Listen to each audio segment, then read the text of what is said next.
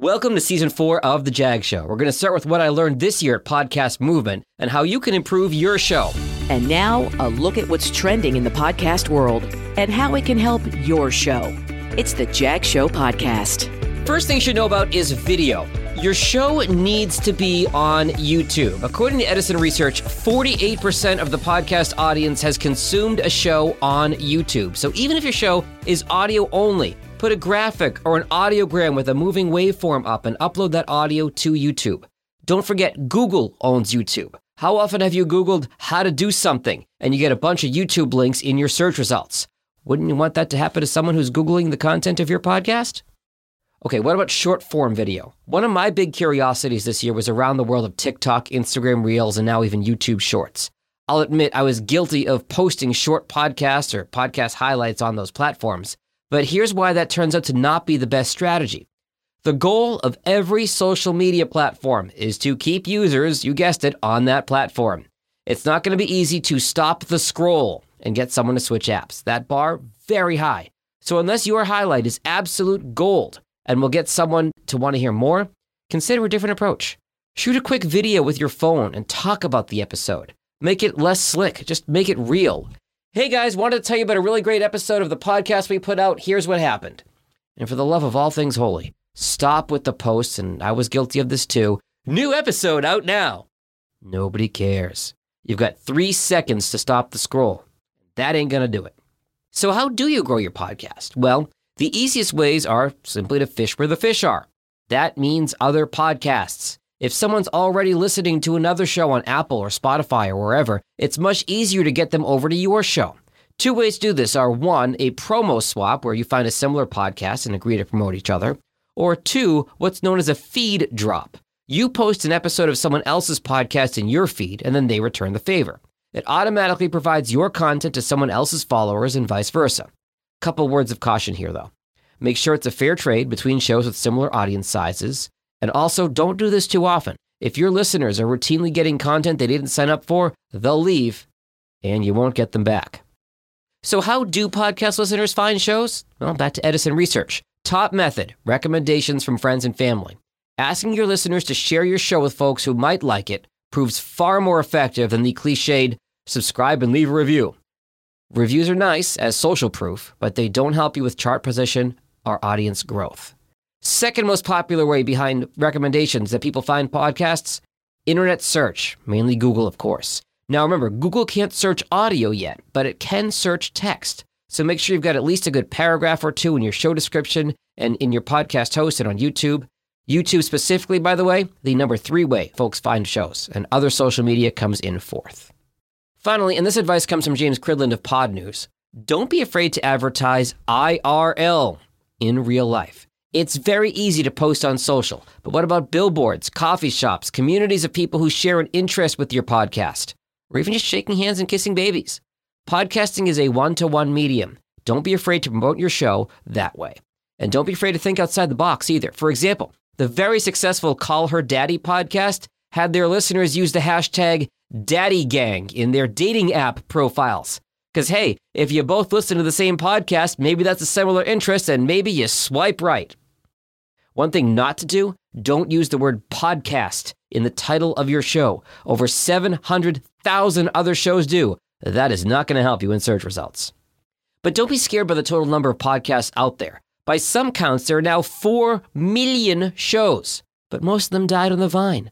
According to Rob Walsh of Libsyn, only about 10% of those 4 million shows have both done more than 10 episodes and are still putting out content. So compare those 400,000 active shows to 51 million YouTube channels or 757 million blogs. Podcasting space is not as crowded as you might think.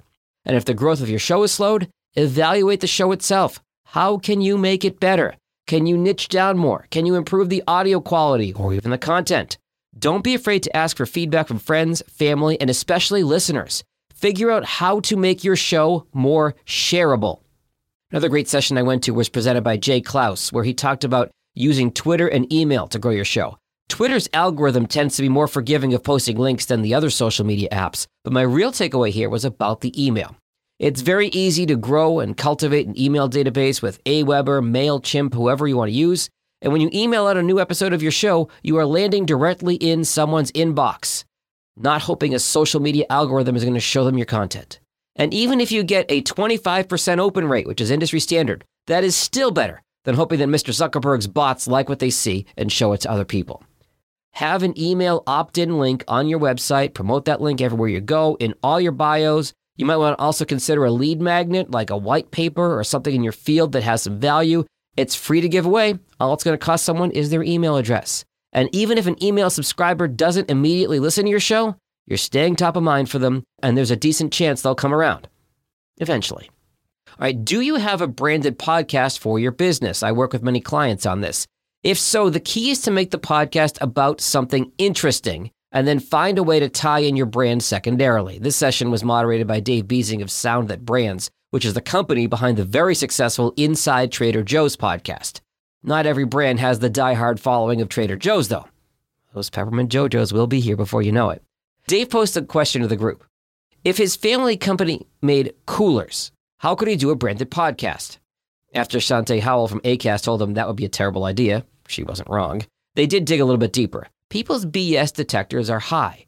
Don't sell me a cooler. But if you talk about camping trips, Little League games, and more, now you have some potentially compelling lifestyle stories. That's the way to go. Another interesting note from that session came from Andy Kelly from iHeartMedia. Uh, their company doesn't sell branded podcasts based on streams, downloads, or even their production costs. They sell ad buys and impressions. I assume that's some combination of radio, in app, billboards, other stuff. They sell the impressions for the ad buys and cover all the production costs themselves. I was talking about this with Seth Resler of Jacobs Media. We split a Lyft on the way back to the airport at DFW, and Seth made a really good point. iHeart may be the only media company big enough in the media landscape that can employ a strategy like this. I'll be interested to see what that means for the industry going forward. okay, finally, the Ben Shapiro story. For those not familiar, Podcast Movement sold a sponsor booth to his company, The Daily Wire, for about 30 grand, according to Dave Jackson. The booth was upstairs, it was near the sessions, and giving away, ironically in hindsight, free popcorn. And Shapiro himself made an appearance and took some pictures with fans. For those who don't know, Shapiro has one of the top 10 podcasts around, but his conservative content is viewed by many on the left as hateful. The uproar on Twitter, from what I saw, was more pronounced than what was actually happening on the ground in Dallas. I actually had a friend who works at a DC newsroom ask me what was going on, and I told her no, there were no protests, nobody picketing outside. Uh, but there was a lot of online backlash, which caused Podcast Movement to tweet the following, which they've since deleted. There's no way around it. We agreed to sell the Daily Wire a first time booth based on the company's large presence in podcasting. The weight of that decision is now painfully clear. Shapiro was a co founder. A drop in, however unlikely, should have been considered a possibility. Many in our community are appalled not just by this incident, but by our choice to make money from the Daily Wire in the first place. As Aaron Mahnke said, this was signed off on by a human. Yes, during event planning, the dangerous nature of the company's messaging was overlooked. Those of you who called this unacceptable are right. In nine wonderful years growing and celebrating this medium, Podcast Movement has made mistakes. The pain caused by this one will always stick with us. We promise that sponsors will be more carefully considered moving forward. Just to clarify, no, the Daily Wire representatives were scheduled to appear on panels, and Shapiro remained in the common space and did not have a badge. If you have questions, we're here to talk. Thank you for reading. We hope you'll continue to join us from here on out. I'm told there was internal disagreement on whether to send the tweet, and some PR experts I've talked to agree this was probably the worst way to handle the situation. Essentially, considering that podcast movement bill themselves as inclusive, they managed to piss off both sides. Folks on the left feel it's not inclusive to have a podcaster who espouses views that exclude large segments of the population. And folks on the right feel that it was wrong to exclude the sixth biggest podcaster in the world. So really, nobody wins. Again, I feel the online outrage was stronger than it was in person, although I'll admit to not having eyes and ears everywhere at the convention. Uh, this past Friday, Podcast Movement then tweeted, We're putting in place policies to guide our social media and events with inclusivity, diversity, and respect for all. It's a journey. We'll keep listening, keep growing together. Now, in the days since, Cumulus Media, who's the third largest radio owner in the country and home to many conservative talk show hosts, announced they're pulling out a podcast movement going forward.